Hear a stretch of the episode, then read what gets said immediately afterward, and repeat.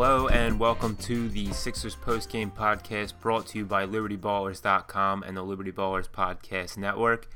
I am Kevin Love, managing editor of LibertyBallers.com, and your Philadelphia 76ers were back in action Monday night, securing their first victory of the NBA Orlando bubble. The Sixers defeated the San Antonio Spurs 132 to 130 with Shake Milton drilling a three-pointer in the game's closing seconds to redeem himself after a rough go of things for Shake against the Indiana Pacers in the Sixers' first bubble game this past Saturday.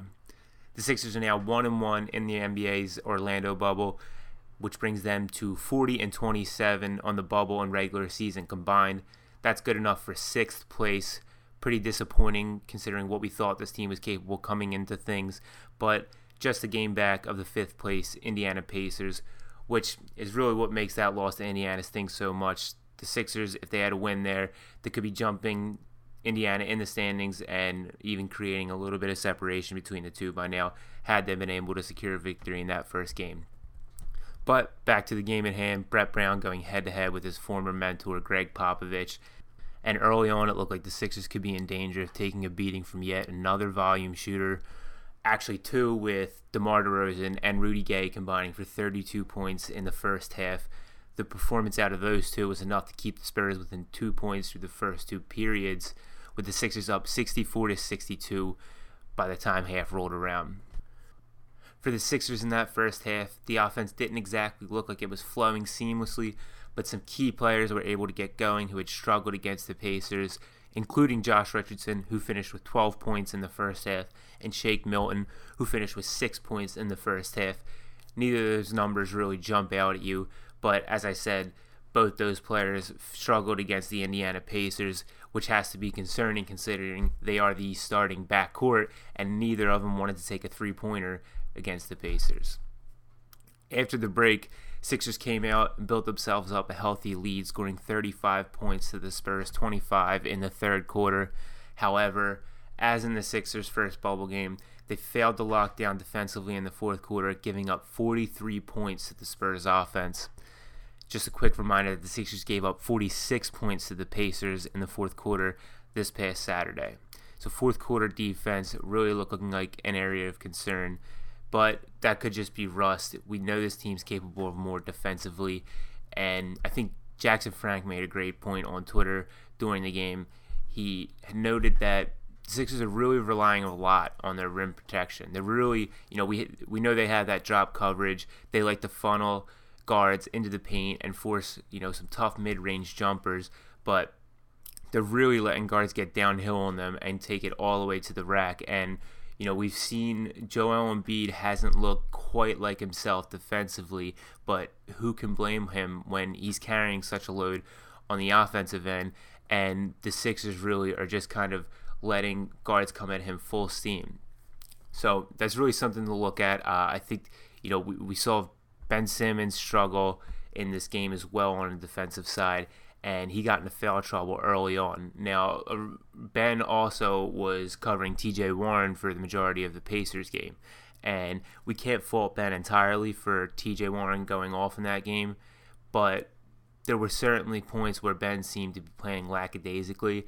Even you know, TJ Warren hit a dagger of a three in the four, in the fourth quarter of that game, and at that point he had scored. I want to say he might have been over 50 at that point, and there was just you know, in that situation, a close game in the fourth quarter, Ben should have been up in his grill and never even let him get the ball. But he sagged off just a few steps, and Warren got the ball. And even though Ben offered a really solid contest, Warren drilled it, and the Sixers were not able to overcome that. So, defensively, definitely a lot of areas of concern. We saw it manifest in both games, and specifically moving forward, I want to see some more intensity out of Ben and some more focus, really. As I said tonight, he got into foul trouble early on, and he ended up only playing 25 minutes because of that.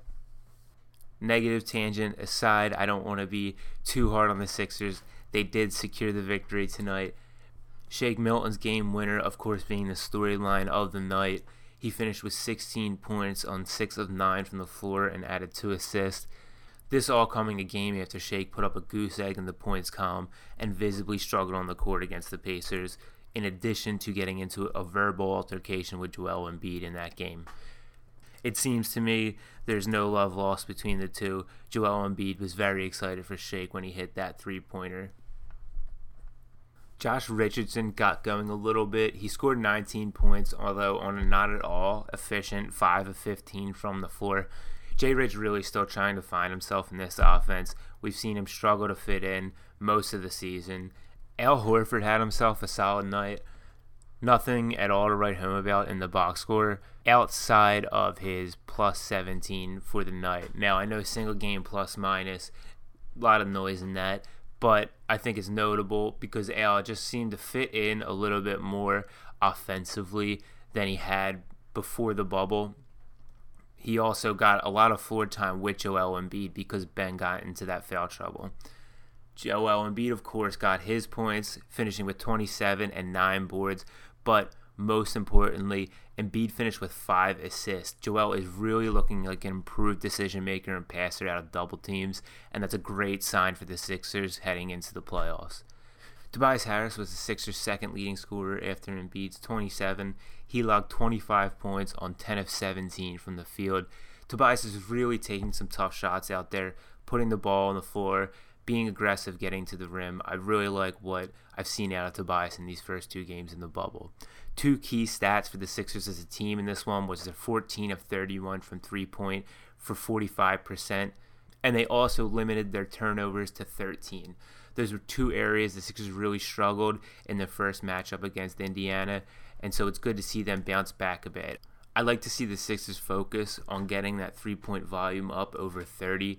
31 is an improvement over their 25, obviously, and I'd like to see them getting up, you know, 32, 33, 34 three pointers. They don't want to go crazy because they just don't have many solid three point shooters on the floor, but you know, we saw it in the Indiana game, if you're going to have a lot of turnovers, as Brett Brown's offenses typically do, you got to find other ways to make up those points. And if you're going to have something like a 13 point turnover deficit, it's going to be really, really tough to win that game. So good to see the Sixers up over 33 pointers in this one. Hopefully, they keep that trend going. Following the game, head coach Brett Brown was asked about Shake Milton's performance and what this might mean for his confidence moving forward after struggling against the Pacers. Here's the coach. Yeah, and we needed it. Like any any time a player cannot make stuff up and they they react to what the sport says. And he wasn't guarding. They threw him the ball and he didn't think. He just shot it. And you know, Shake, for all of you, and I I know you have, you interview him and you listen to him it's quite clear he's an articulate, intelligent young man. And the poise and kind of grace that he goes about his business with, um, I think was reflected, you know, in that moment. He just was very calm and uh, took a lot of belief in himself and ended up uh, maybe with one of the biggest shots of his career. Shake's teammates also got in on the praise with Josh Richardson, Tobias Harris, and Joel Embiid all commenting on Milton's ability to bounce back. First up is Richardson. Yeah, um, you know, he's doing a great job so far, you know, being put in the role that he's in. You know, it's his first year ever really getting minutes. And, uh, you know, to, to bounce back from how he played last game, which was which was still okay, but you know, not great. But tonight he came out aggressive and he was getting getting us through the offense, and that shot, you know, at the end of the game was huge, and uh, you know, I commend him for it. You know, take Next is Tobias Harris's response to pretty much the same question. In terms of Shake performance, you know, I um, I'm happy for him just because it, obviously you you you know, this is like your first go around of, of doing it on this stage. And um, he's a he's a great young player, works really hard. And this is all about confidence and keeping yourself upright and knowing who you are. And tonight he was able to really establish that and, and make big shots for us. So that was key. And finally, Joel Embiid, when asked how happy he was for his teammate Shake Milton. Um, I was really happy. Uh, it's good to be in that situation and you know hit the game winner. Uh, extremely happy for him. He's been working really hard. Uh, you know, this season, and uh, he's showing enough. And that was a big shot he hit. He hit. Uh, he hit. Uh, so and he gave us the win. So, like I said, I'm extremely happy for him. And uh, but uh, we can't settle. We all gotta keep on getting better because um, the way we've been playing, that's not gonna cut it. But uh, we just gotta keep going and just keep getting better. Now, I mentioned the Sixers' fourth quarter defense has not been looking good. Brett Brown was asked about what he thinks about what he's seen out of the team defensively in the fourth quarter. Well, that's one way to comment on it. I, I think it stinks. I, I, think it's not anything that that we are or believe in or talk about. Uh, we were very lucky to win tonight you know, in two closeout periods. Uh, and in, against Indiana, it was 46. Tonight it was 43. Th- that that is not going to get anything of any importance done. And the good news, like I told them, if you went and you you looked at genuinely looked at a roster and like felt like this team can't shoot, this team can't score, it's hard to like wind up things and fix that part of it if it were true. It's not true we, we will find ways to score. We've shown that both nights. And so the bad news are the numbers that I just said. The good news, it is well within our reach immediately to like flip the switch. We, we have to have an immediate paradigm shift and an admittance that, you know, we, we, we can't afford to pick and choose.